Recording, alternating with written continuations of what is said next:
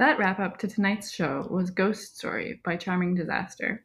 I thought it would be nice to end on a more romantic note with a supernatural love song inspired by gothic humor, noir storytelling, and Americana murder ballads.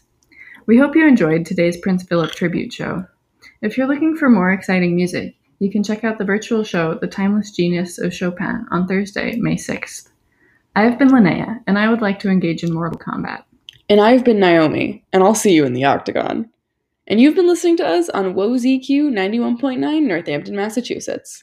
And we've been the Gruesome Twosome. Good night.